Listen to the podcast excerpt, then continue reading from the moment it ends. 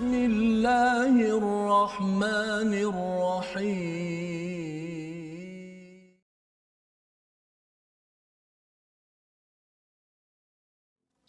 أعوذ بالله من الشيطان الرجيم. بسم الله الرحمن الرحيم.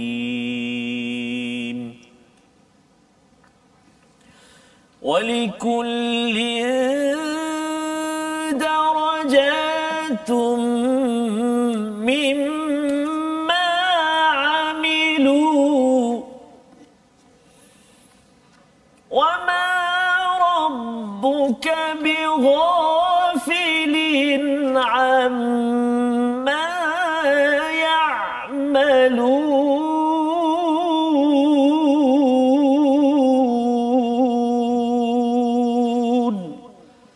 صدق الله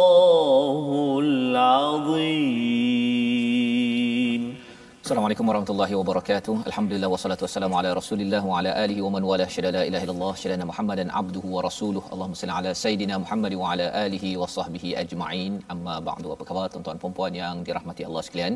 Kita bersyukur pada Allah Subhanahu wa taala pada hari ini kita bertemu pada sesi ulang kaji kita pada minggu ini pada halaman 145 hingga 149. Kita sudah pun melihat kepada halaman 145 pada hari Isnin yang lepas sehinggalah halaman 149 daripada surah Al-An'am yang menceritakan tentang ketauhidan kepada Allah Subhanahu Wa Taala. Dan pada hari ini kita bersama dengan tetamu istimewa yang tuan-tuan tidak pernah berjumpa dalam Quran Time. Kali ini muncul dengan syarat dengan perkongsian pengalaman Al-Fadil Ustaz Syahrizan. Apa khabar Ustaz? Subhanallah. Alhamdulillah. Apa Ustaz, ya? Apa khabar? Kita berjumpa dalam Quran Hour ya, Ya. tapi bukan di Quran Time. Betul. Kali ini bersama Ustaz Ketika Syahrizan dah itu- lama kita tunggu. Ketika itu Al-Fatihah Ustaz Syahrizan kita pun dah berkata insya-Allah satu hari nanti. Satu hari nanti. Dan inilah harinya di tahun baru ini. Masya-Allah, Kita masya-Allah. bersama dengan Al-Fatihah Ustaz Syahrizan. Apa khabar? Ustaz Tamizi? Alhamdulillah Ustaz. Terima kasih banyak sekali lagi Ustaz Alhamdulillah. Fazrul, Ustaz Terima Tamizi. kasihlah Dan ini kerana bukan kali pertama, Ha. bukan kali terakhir Ustaz ya. InsyaAllah. Pasti. pertama tu dia ada betul Ustaz.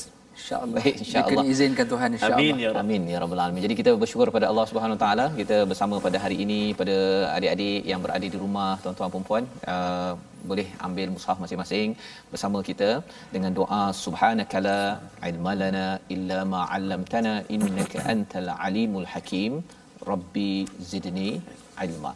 Sama-sama kita mulakan majlis kita ini ya sebelum kita uh, dengar dan membaca suratul Fatihah dijemput tuan-tuan untuk share ya pada hari Sabtu ini untuk sama-sama memberitahu pada rakan-rakan yang mungkin terlupa uh, tentang ulang kaji pada hari ini.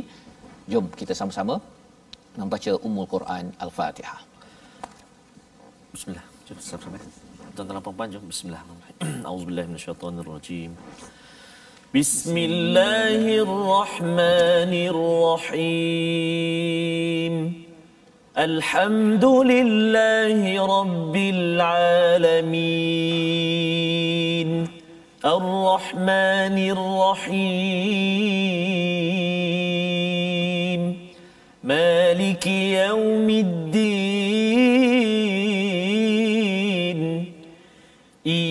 إياك نعبد وإياك نستعين. اهدنا الصراط المستقيم. صراط الذين أنعمت عليهم غير المغضوب عليهم ولا الضالين.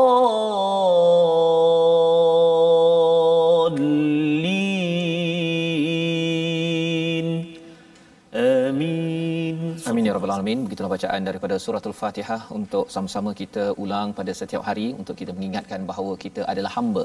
Iyyaka na'budu wa iyyaka nasta'in. Padamu ya Allah satu-satunya kita mentauhidkan Allah untuk kita beribadah, menghambakan diri dan padamu saja ya Allah hanya kepada Allah untuk kita memohon pertolongan. Dan jika kita uh, sudah pun melihat kepada surah al-baqarah surah ali imran surah an-nisa dan juga surah al-maidah penuh dengan peraturan ya kerana ini adalah surah-surah madaniyah. Surah al-an'am adalah surah makiyah yang menekankan tentang ketauhidan. Iyyaka untuk kita beribadah kepada Allah Subhanahu Wa Taala.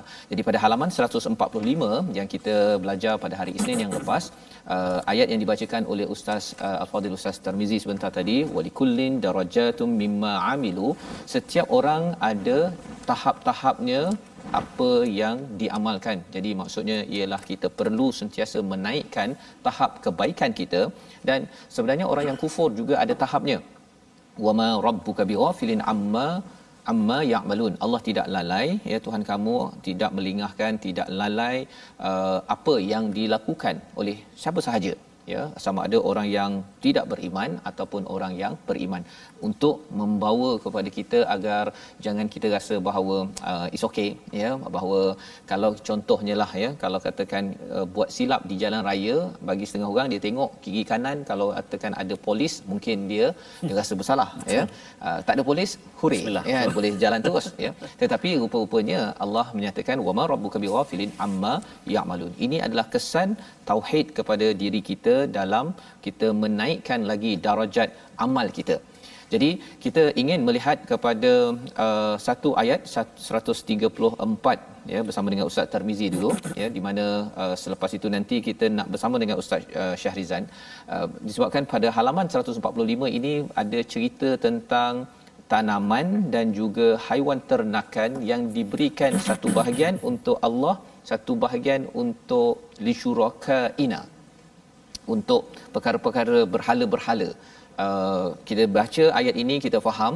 Tetapi kita nak lihat apa kaitannya dengan dengan hidup kita pada waktu ini. Adakah kita ni masih lagi ada kaitan ya ataupun ayat ini hanya untuk orang-orang musyrik di kawasan Mekah uh, 1400 tahun yang lepas. Jadi sebelum kita melihat kepada isi daripada 136 dan 137 kita baca dahulu ayat 134 untuk memulakan ataupun kita melihat kepada hakikat janji Allah pasti datang wama antum bimu'jizin tidak boleh dikalahkan tidak ada cara nak escape untuk lari kerana Allah mempunyai kuasa yang yang benar-benar dalam hidup kita. Jadi kita baca ayat 134 dipimpin Ustaz Tarmizi.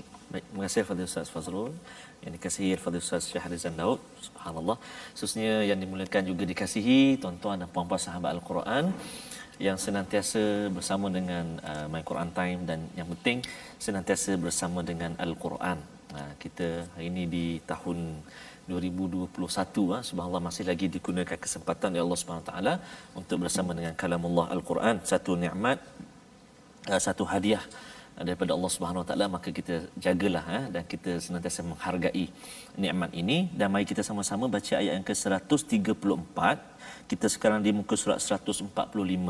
Jadi jangan lupa uh, sebarkan perbincangan kita, sebarkan ulang kaji kita pada hari ini, share dekat Facebook, maklum kat kawan kita di platform-platform kita, FB, Instagram, Twitter dan sebagainya. Mudah-mudahan tersebar juga uh, apa nama ni saham kita insya-Allah taala. أعوذ بالله من الشيطان الرجيم. إنما تؤمنون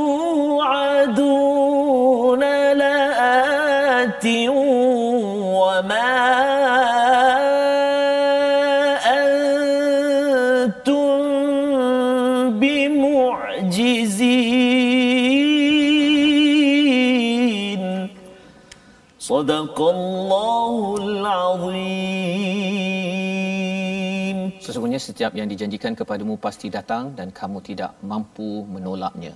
Inilah maksud daripada ayat 134 dan terus kita ingin bersama Ustaz Syahrizan pada awal tahun ini untuk kita melihat macam mana Ustaz ya ayat yang kita bincang ini.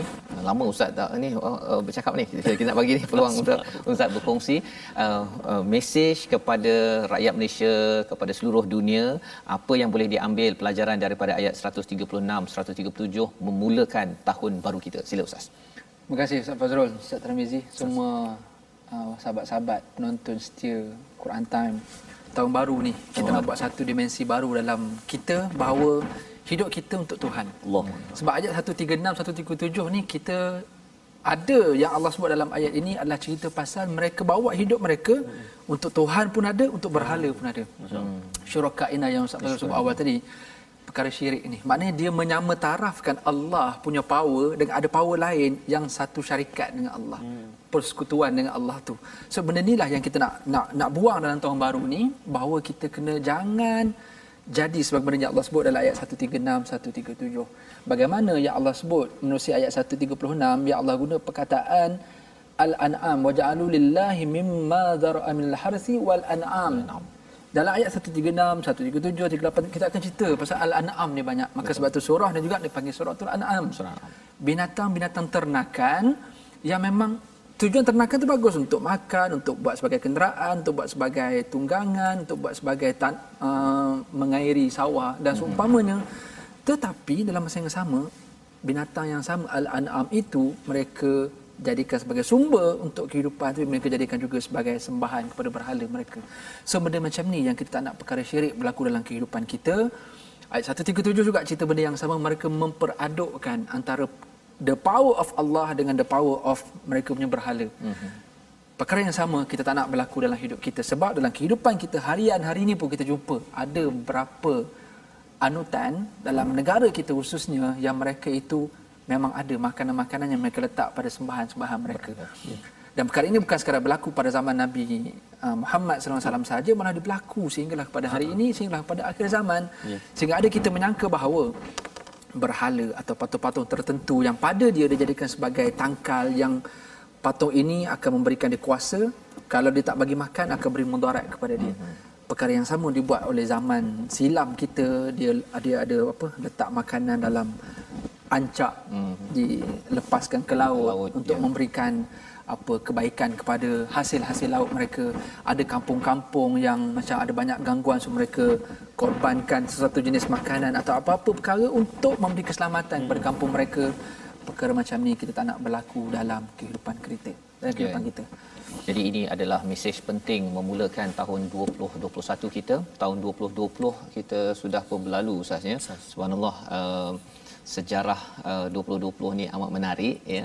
Uh, Allah meletakkan uh, satu makhluk untuk kita uh, riset dan sedar tentang betapa Allah ini amat berkuasa bukan makhluk tu berkuasa ya. Allah yang berkuasa dan itulah juga kefahaman yang kita ingin bawa kuat pada tahun 2021 ini agar Uh, kita selalu ingat bahawa Allah yang berkuasa, Allah bagi macam-macam itu adalah untuk kita gunakan beribadah 100% untuk Allah Subhanahu Wa Taala.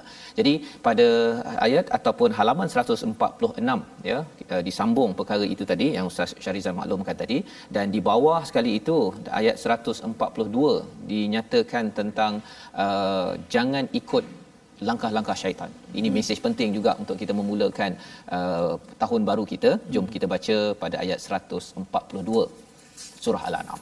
Silakan Ustaz Tarmizi. Ayat 142 saya eh. Kita bergerak pula ke muka surat ataupun halaman 146.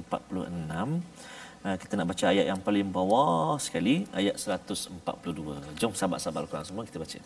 A'udzubillahi minasyaitonirrajim. rajim. ومن الأنعام حمولة وفرشا.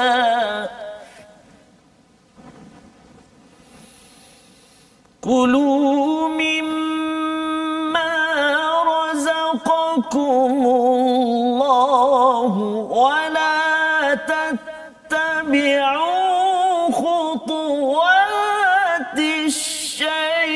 我。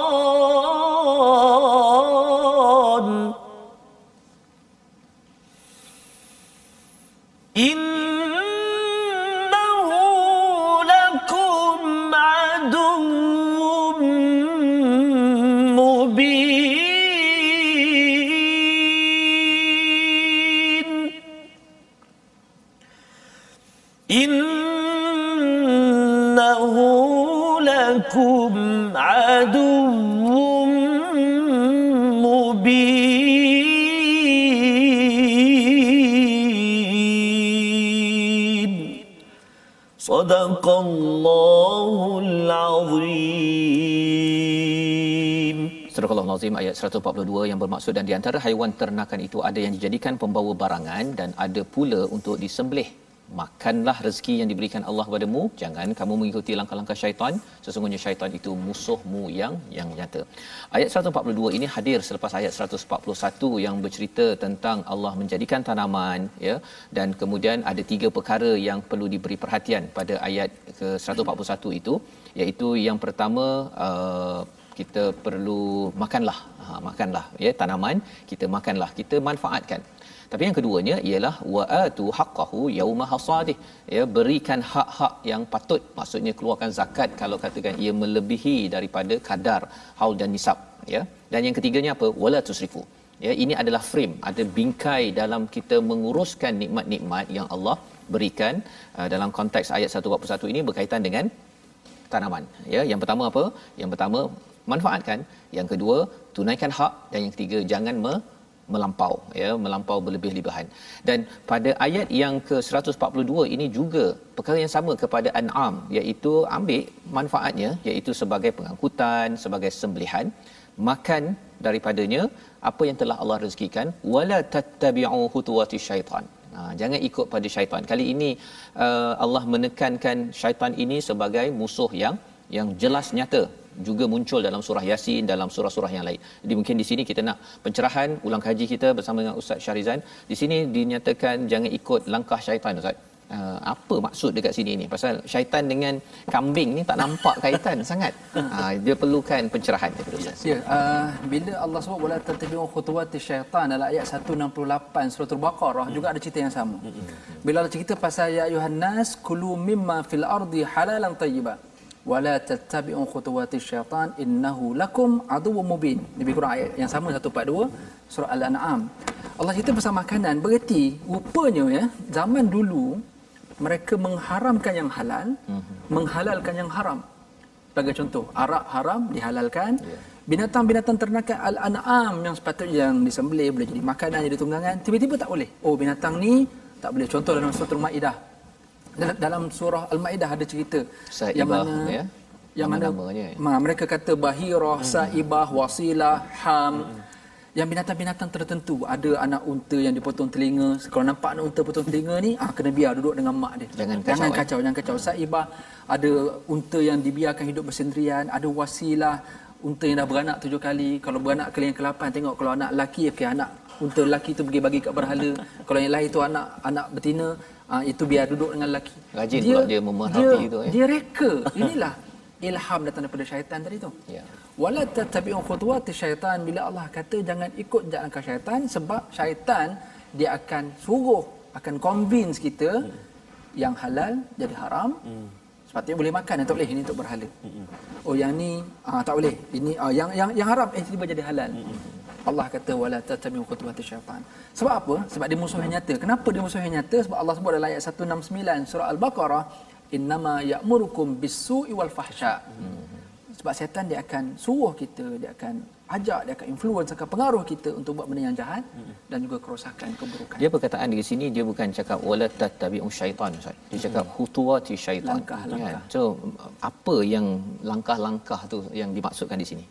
Baik bila cerita pasal langkah-langkah syaitan macam saya sebutkan tadi hmm. banyak perkara-perkara yang hari ini bila kita adalah apa yang kita makan eh ya we are what we eat cakap orang putih oh, okay. hari ini. Oh, apa yang kita makan apa bagaimana di mana kita makan. Hmm. Okey, so dalam perspektif siapa kita makan tak ya eh? Siapa? Okay, itu lain macam itu lain pula eh. Ada orang hari-hari fikir apa dia nak makan. Ada orang dia hari-hari fikir siapa aku nak makan. Ah, dia. Oh, itu memang hebat tu. So kita kena tengok apa yang kita makan semestinya yang halal, hmm. yang yang haram kita tinggal, even yang syubhat, yang ragu-ragu pun kita tinggal.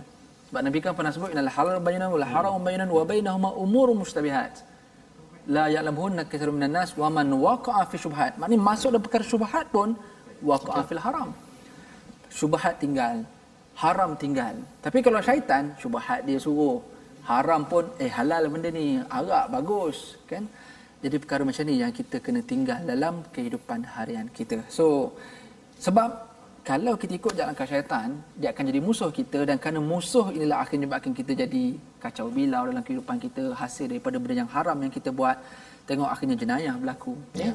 Arak je jenayah berlaku, aksiden berlaku. Hmm. Uh, mak ayah akhirnya ada yang dibunuh oleh anak sebab mabuk dan seumpamanya. So syaitan ini adalah musuh kita yang nyata. Musuh yang nyata. Apa juga keadaan dia tetap akan menggambarkan benda tu elok tapi sebenarnya dia adalah benda yang tak elok. Dia satu orang yang minum arak kan.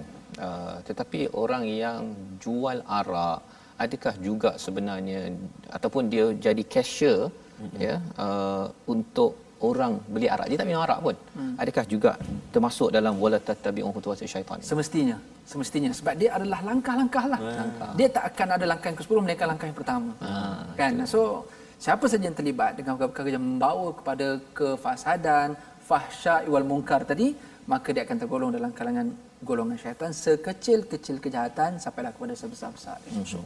Jadi ini adalah uh, pelajaran yang kita ambil ya uh, apatah lagi kita di awal tahun baru ini untuk kita uh, sentiasa kita selalu memohon hidayah daripada Allah Subhanahu Wa Taala.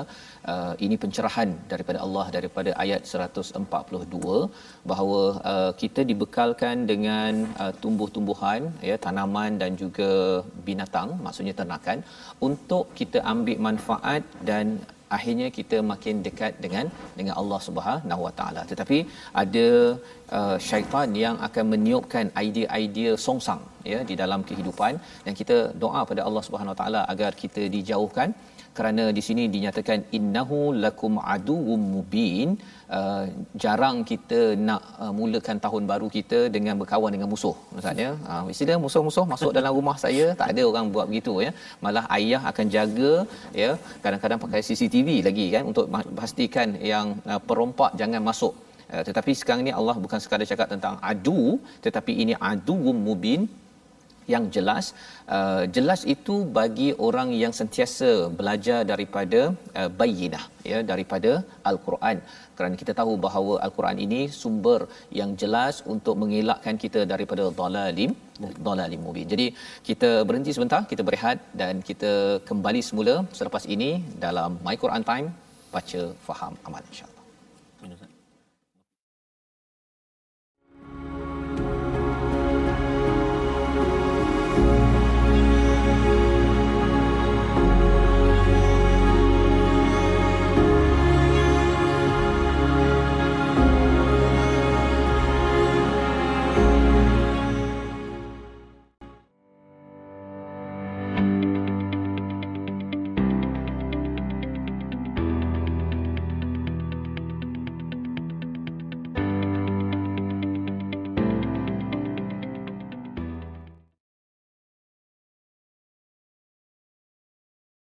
Bertemu kita dalam My Quran Time baca faham amal pada hari ini. Kita dalam sesi ulang kaji pada halaman 145 hingga 149. Kita bersama dengan tetamu istimewa Al-Fadhil Ustaz Syahrizan dan kita melihat kepada apakah yang terkandung di dalam halaman 145, 146 dan sekarang kita melihat kepada ayat 100 ataupun halaman 147 dan kalau kita melihat kepada tema di dalam surah al-an'am ini banyak bercerita tentang haiwan ternakan di bahagian ini uh, kerana ia adalah satu daripada bukti keesaan kehebatan Allah Subhanahu Wa Taala yang amat penyayang kepada kita uh, dan Allah ini tidak sama dengan makhluk dan jangan disamakan makhluk dengan dengan Allah Subhanahu Wa Taala. Jadi mari sama-sama kita nak mendengar ayat 143 dan 144. Kali ya. ini ustaz uh, ya. gabungan ya? Gabungan Ustaz. Gabungan. Uh, jadi saya serahkanlah Ustaz macam mana nak baginya ya? Uh, silakan. Terima kasih Ustaz Fazrul. Uh, Patut gabungan bertiga ya Luk nak. Gabungan ha, dulu lah. Ha, kita dua, dulu. Dua, dulu. Tunggu dulu saya satu hari nanti insya-Allah. Baik, jadi tuan-tuan dan puan-puan yang dikasihi Allah SWT sekalian, kita sekarang di muka surat 147 dan ayat yang kita nak baca sekarang ni ialah ayat 143 dan 144. Jadi eloklah saya yang mulakan ayat 143 tu dan ayat 144 Al-Fadhil Ustaz Syahrizan. Sebab Al-Fadhil Ustaz Syahrizan pun baca subhanallah. Ya. Yeah. Subhanallah. Ustaz Syahrizan pun selalu uh, menjadi imam, imam. tarawih. Ya. Subhanallah. Yeah. Jadi kita akan uh, dengar juga nanti Ustaz Syahrizan anda baca dulu. Insya-Allah. Ustaz yang panjang tu. panjang masya-Allah. Okey tuan-tuan jom mari kita sama baca sama ya. A'udzubillahi minasyaitonirrajim. ثمانية أزواج من الضأن اثنين ومن المعز اثنين. قل آذكرين حرم أم أم الأنثيين أما اشتملت عليه أرحام الأنثيين؟ نبئوني بعلم إن كنتم صادقين. ومن الإبل اثنين ومن البقر اثنين. قل أذكرين حرم أم الأنثيين أم اشتملت عليه؟ أما اشتملت عليه أرحام الأنثيين؟ أم كنتم شهداء إذ وصاكم الله بهذا فمن أظلم ممن افترى على الله كذبا فمن أظلم ممن افترى على الله كذبا ليضل الناس بغير علم. إن الله لا يهدي القوم الظالمين.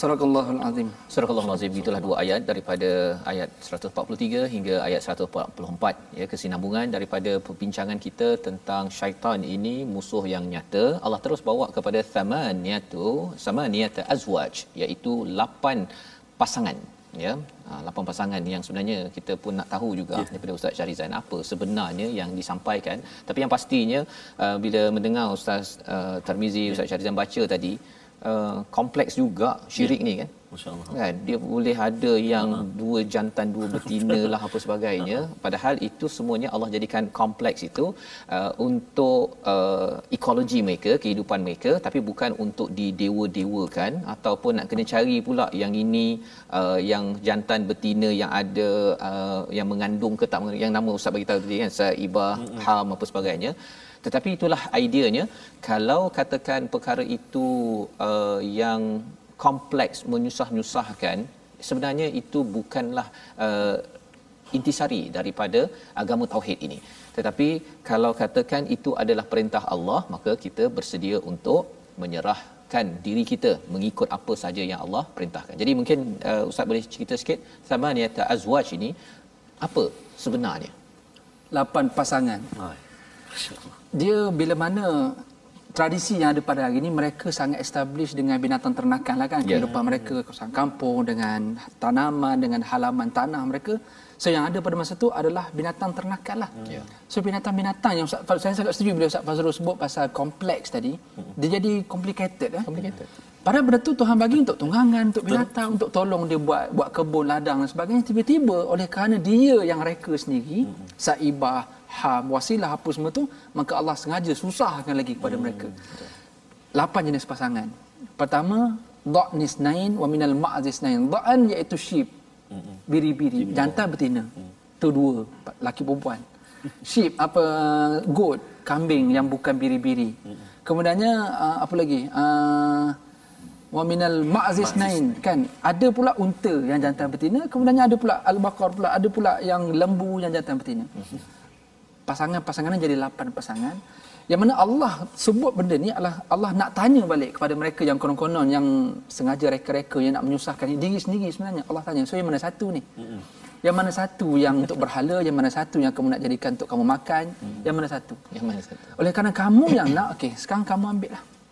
Ha, soalannya macam tu. Sedangkan Nabi menyatakan dalam Al- dalam hadis Nabi kata al halal ma ahallallahu fi kitabih wal haram ma haramallahu fi kitabih wa ma sakata anhu fawa ma mimma afa lakum Apa yang Allah halalkan dalam Al-Quran itu halal, apa yang Allah haramkan dalam Al-Quran itu haram. haram. Apa yang Allah tak sebut halal haram, maka sebenarnya kamu boleh makan. Tapi kita yang sengaja bagi susah balik. yang halal haram jadi Yang halal jadi haram, yang haram jadi halal dan sebagainya. Kita, dan tambah pula kalau zaman moden kita hari ini banyak benda yang haram yang kita tak nampak dah jadi haram. InsyaAllah.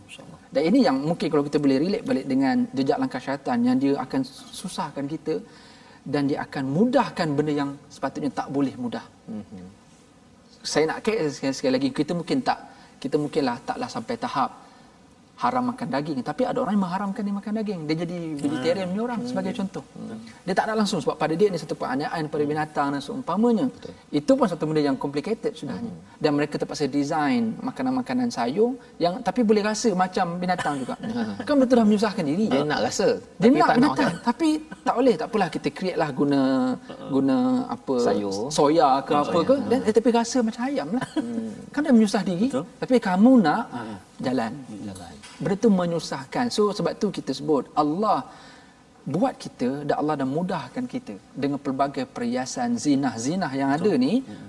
Permudah kemudahan makanan apa saja so apa yang boleh ambil apa yang tak boleh stop. Tapi dalam keadaan yang boleh sekalipun kena ada had dia. Ada had dia. Sebab Allah kata ya bani adam khuzu zinatakum inda kulli masjidin wa kulu washrabu wa la tusrifu. wa la tusrifu itu sangat penting. Walaupun Allah benarkan Allah halalkan jangan melampau-lampau. Jadi itu uh, bingkai dalam yang kita belajar tadi pada ayat yang ke-141 kan. Maksudnya makan kemudian ada hak yang perlu ditunaikan dan jangan melampau. Ya jangan melampau. Uh, itu cara kita menguruskan segala nikmat yang Allah telah berikan dan cara berfikir yang yang uh, atas dasar iman ini memudahkan kehidupan kita. Berbanding dengan kita mengcomplicatedkan lagi menyusahkan lagi dia kalau ini bab binatang ustaz ya kadang-kadang orang kat bangunan kan? Ataupun nombor rumah Betul, betul. kan? Dia tak nak nombor 4 ke tak nak nombor apa. Yang kalau tingkat dia tu kena dia buat 3A Ha. ha. dia kena tukar empat. Tukar. Pada dia membawa benda yang buruk. Ya buruk. Tangga jadi kalau lift uh, ya? Tangga pun tak boleh, tangga. Tangga tak boleh pun. lebih, tak boleh kurang. P- oh Pernah lah ada dia kiraan-kiraan dia betul ada kiraan. Jadi benda itu menyusahkan arkitek yang nak buat kerja tu kan? Lift tu dah ada tingkat 4 kan? Dia kena tukar pula kan? Dengan 3A semua itu adalah kerana manusia uh, mencipta dan sudah tentunya ada ilham-ilham yang tak betul daripada musuh Ustaz ya yang Namanya perlu- syaitan. namanya syaitan ya. Jadi ini yang kita belajar yang kita harapkan. Daripada halaman 147 ini kita dapat belajar sesuatu. Dan masih lagi pada halaman 147 ni pada ayat yang ke uh, berkaitan dengan makanan ini juga ya kalau kita tengok kepada ayat 100 berapa Ustaz yang bercakap 46. 146 ya hmm, juga ada pasal makanan pasal makanan okey kita baca sekejap ayat 146 bersama Ustaz Tarmizi Baik. Jom tuan-tuan dan puan-puan uh, kita baca ayat ke-146. A'udzubillahi minasyaitonirrajim. وعلى الذين هادوا حرمنا كل ذي ظفر ومن البقر والغنم حرمنا عليهم شحومهما إلا ما حملت ظهورهما إلا ما حملت ظهورهما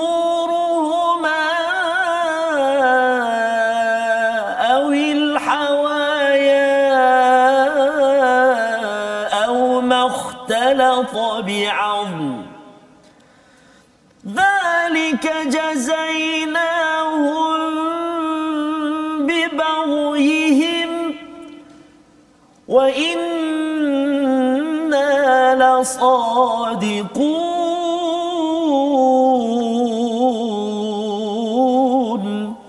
صدق الله Surah Al-Azim ayat 146 ini adalah respon kepada orang-orang Yahudi ya. Uh, kalau ayat 145 ini Allah menyatakan tentang uh, panduan untuk makanan yang uh, diharamkan maksudnya daripada bangkai, darah yang mengalir, daging babi ataupun khinzir kerana semua itu kotor ya. Tetapi pada ayat 146 ni menarik dan kepada orang-orang Yahudi kami haramkan semua yang berkuku kami haramkan mereka lemak lembu dan uh, kibash kecuali yang melekat di uh, bahagian dalam uh, pada punggungnya atau yang ada dalam isi perutnya atau yang bercampur dengan tulang. Oh, banyak pula ni. Oh, kan ekstra haram kan. Uh, Ustaz boleh cerita sikit Ustaz mengapa orang Yahudi ni dia punya uh, peraturannya tu lebih sikit tu. Baik, uh, Ustaz Fazrul dan semua yang menonton hari ini. Uh, pertama sekali kita kena ingat bahawa Allah Subhanahu Wa Taala akan bagi kita sebagai tanda je yang Allah nak tengok kita ikut atau tidak. Mm-hmm. Kita sebagai orang Islam sebagai contoh yang halal, so binatang apa yang halal, Ya. yang haram disebut ayat 145, so yang haram jangan makan. So perkara yang sama juga Allah nak beri kepada orang Yahudi Ya. yang mana mereka ni mendapat kitab Taurat daripada Nabi Musa alaihissalam. So mereka ada yang mereka boleh buat dan ada benda yang mereka tak boleh buat. Okey. Cuma satu benda yang Allah sengaja bagi yang mereka tak boleh makan ni sebab satunya adalah sebab memang Allah nak balas terhadap apa yang mereka dah buat juga kepada Allah, apa yang mereka telah buat juga kepada Nabi Musa alaihissalam. So sengaja Allah nak susahkan mereka yang sepatutnya boleh makan je dah halang-halang boleh makan dan kita pun tahu bahawa orang Yahudi ni mereka ada makanan yang sangat special yang lebih kurang macam makanan kita orang Islam. Mm-hmm. Yang kena sembelih, Ya. kebersihan yang mereka jaga panggil sebagai kosher tu Kosher. kan. Bagus mana dia sudut pemakanan orang Yahudi sangat jaga ni betul-betul Yahudi ortodoks ni. Mm-hmm. Tetapi tiba-tiba ada benda yang elok tapi Tuhan tak bagi dia makan. Contoh lemak. Lemak ni adalah dari sudut saintifiknya sangat bagus, dari sudut dietetiknya sangat bagus. Sebab kita ni kalau tak ada lemak dalam badan, so yang nak burn kalori kita tu nak burn ke mana? So dia akan burn lemak tu. Tapi tak boleh pula lemak tu berlebihan pula. Ya. Tapi lemak ini akhirnya tak dibenarkan makan kepada orang Yahudi. Sedangkan Yahudi kena ada benda ni. Kita sebagai manusia kena ada lemak. Dia ada unsur-unsur, ada enzim tersendiri. Dia boleh support kepada kita punya kestabilan, uh, kesihatan kita. Tapi tak boleh makan lemak. Kerana apa? Sebagai balasan yang Allah nak berikan kepada orang Yahudi bahawa mereka telah mendustakan Allah, mendustakan Rasul, maka Allah haramkan mereka. Begitu juga um, binatang yang berkuku.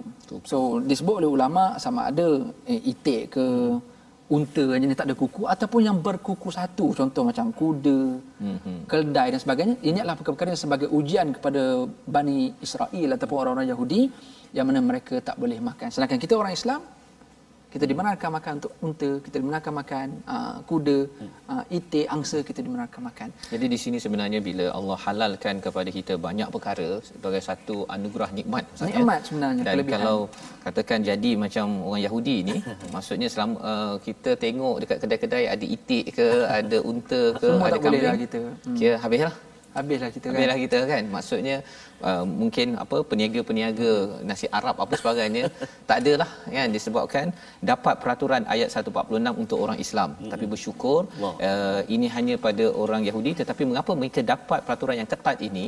Dia peraturan untuk anak ke ataupun SOP masa PKP Ustaz kan? Kalau orang ikut peraturan dia akan Mudah. mudah.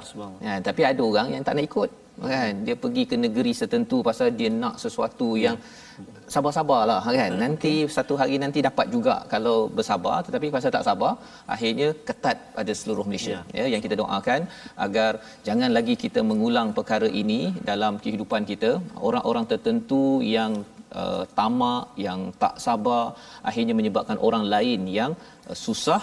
Dan inilah yang kita ambil pelajaran daripada ayat 146. Jadi alhamdulillah kita sudah mengulang kaji beberapa halaman 145 hingga 147. Uh, kita bersyukur pada Allah Subhanahu Wa Taala. Moga-moga Allah berikan kita uh, panduan. Mungkin ada satu lagi ustaz ya? Kita nak lihat pada halaman 148 ini pada ayat yang ke 148 juga. Ha ya kita minta ustaz boleh baca ustaz Tamizi Okey, baik. Terima kasih kepada Ustaz Fazrul, Ustaz uh, Syahrizan, tuan-tuan dan puan-puan sahabat Al-Quran semuanya.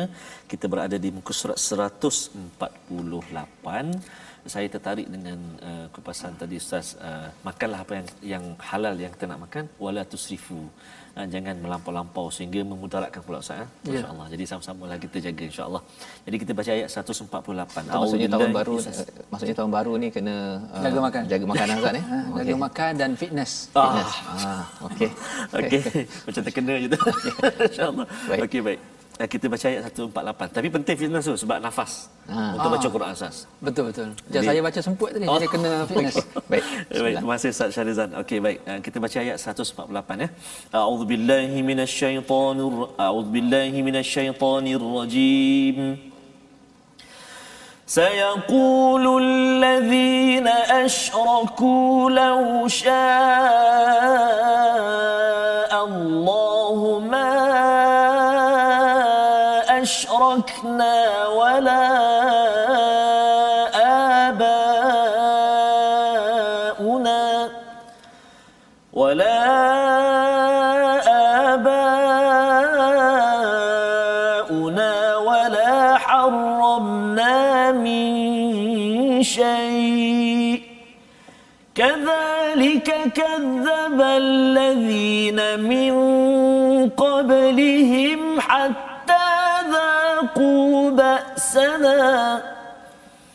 قل هل عندكم من علم فتخرجوه لنا إن تتبعون إلا الظن وإن أنتم إلا تخرصون صدق الله العظيم Orang-orang musyrik berkata, jika Allah menghendaki tentu kami tidak akan mempersekutukannya, begitu pula nenek moyang kami dan kami tidak akan mengharamkan apa-apa pun demikian orang-orang sebelum mereka yang telah mendustakan rasul sehingga mereka merasakan azab kami. Katakanlah wahai Muhammad adakah kamu mempunyai pengetahuan untuk dikemukakan kepada kami? Yang kamu ikuti hanya sangkaan belaka dan kamu tidak lain hanyalah berdusta ada perkataan zon di situ yang menyebabkan mereka daripada zon menuju kepada tahrusun sesuatu yang tidak benar yang berdusta. Tetapi dalam al-Quran juga ada perkataan zon di tempat lain ustaz ya, ya. apa maksud zon di sini dan Allah sebut dalam Quran ayat inna ba'dha dhanna ithm. Hmm, ya. Bila sangkaan saja dia dosa, sangkaan saja dia akan silap. Hmm. Jadi sebab itu kita dalam hadis Nabi kata da'ma jari buka ila ma la jari buka. Tinggalkan perkara yang meragukan kamu yang kamu sangka-sangka dan sebagainya, tinggalkan kepada benda yang kamu yakin. Hmm. Kita ada Al-Quran, kita ya. ada hadis Nabi SAW, kita ada ulama yang sentiasa mengatur kita, kita ada ilmu-ilmuan yang bantu kita. Mengapa kita nak lawan semua yang ada ni? Sedangkan kadang-kadang kita menyangka bahawa eh, tak apa saya buat pun ramai je orang-orang yang langgar yang lawan Tuhan eh tetap berjaya. Yeah. Sangkaannya eh baik saya ikut saja. Yang saya tengok yang semayang banyak tu eh lagi bisnes tak bagus. Kan? Oh dia sangka oh ini bagus. Sangka. Sedangkan asa antakrahu syai'an wa wa khairul lakum wa asa antuhibbu syai'an wa wa syarrul lakum. Kadang-kadang benda yang dia suka itu dia sangka bagus tapi sedangkan itu yang tak bagus yang tak baik bagi dia. Tapi kadang-kadang yang dia sangka itu tidak elok rupanya itulah yang baik bagi dia. So sangkaan kita menjadi manusia ni sebagai anak walaupun ilmu kita sangat terhad ya Ustaz Ustaz Tarmizi. Yes, ilmu kita terhad tapi mak, mak ayah lebih tahu daripada anak tu. Bila di mak anak tu dah jadi mak ayah baru dia rasa oh rupanya hmm. dulu yang aku oh rupanya oh patutlah mak tak bagi. Hmm. Baru dia dapat balik. Kenapa dia kena pergi kepada siapa yang lebih hebat ilmunya dan sebagainya. Hmm. Itu mak ayah. Mak ayah naik segi satu tahap lagi dia jadi mungkin pemimpin. Bila jadi pemimpin baru dia tahu oh punya selama ni saya organize family je saya rasa dah betul dah. Bila saya organize daerah oh punya banyak benda yang saya salah. Apatah lagi kalau datang daripada Allah dan Rasul yang mereka lebih mengetahui segala-galanya hmm. maka buang segala sangkaan dan dengan sangkaan sangkaan-sangkaan itulah yang akan merosakkan kita pergi kepada perkara yang yakin undang-undang yang Allah dah perintahkan yang Allah atur untuk kita yang disuruh kita buat yang dilarang kita kena start tinggal. Dan itulah yang kita boleh jadikan sebagai uh, resolusi ataupun um, pelajaran kita pada hari ini, pada minggu ini, memulakan tahun baru kita. Uh, kita tinggalkan yang sangka-sangka, kuatkan komitmen kita bersama Quran, bersama sunnah dan sudah pastinya ia disampaikan oleh ustaz-ustaz, ulama yang ada kita jadikan sebagai rujukan dari masa ke semasa kerana kita tahu bahawa ilmu ini bukan sekadar teka-teka sahaja yeah. tapi ia perlukan hujah yang yang jelas. Mengakhirkan program kita pada hari ini, mari sama-sama kita berdoa agar ya. Allah mengizinkan kita menjadi umat yang diberi hidayah Amin. bukan menjadi dalalim mubin. Silakan ustaz Syarif Saksi. Alhamdulillah min syaitan rajim Bismillahirrahmanirrahim. Alhamdulillah Rabbil Alamin. Wabihi nasta'in ala umuri dunia wa din. Allahumma inna nas'aluka minal kharikullihi ajilihi wa ajilihi ma'alimna minhu wa ma'alamna alam Wa na'udzubika minal syarikullihi ajilihi wa ajilihi ma'alimna minhu wa ma'alamna alam Allahumma ya Allah ya Rahman Rahim Kami pohon kepadamu dengan tangan kami yang kotor dan penuh kehinaan ini ya, ya Allah.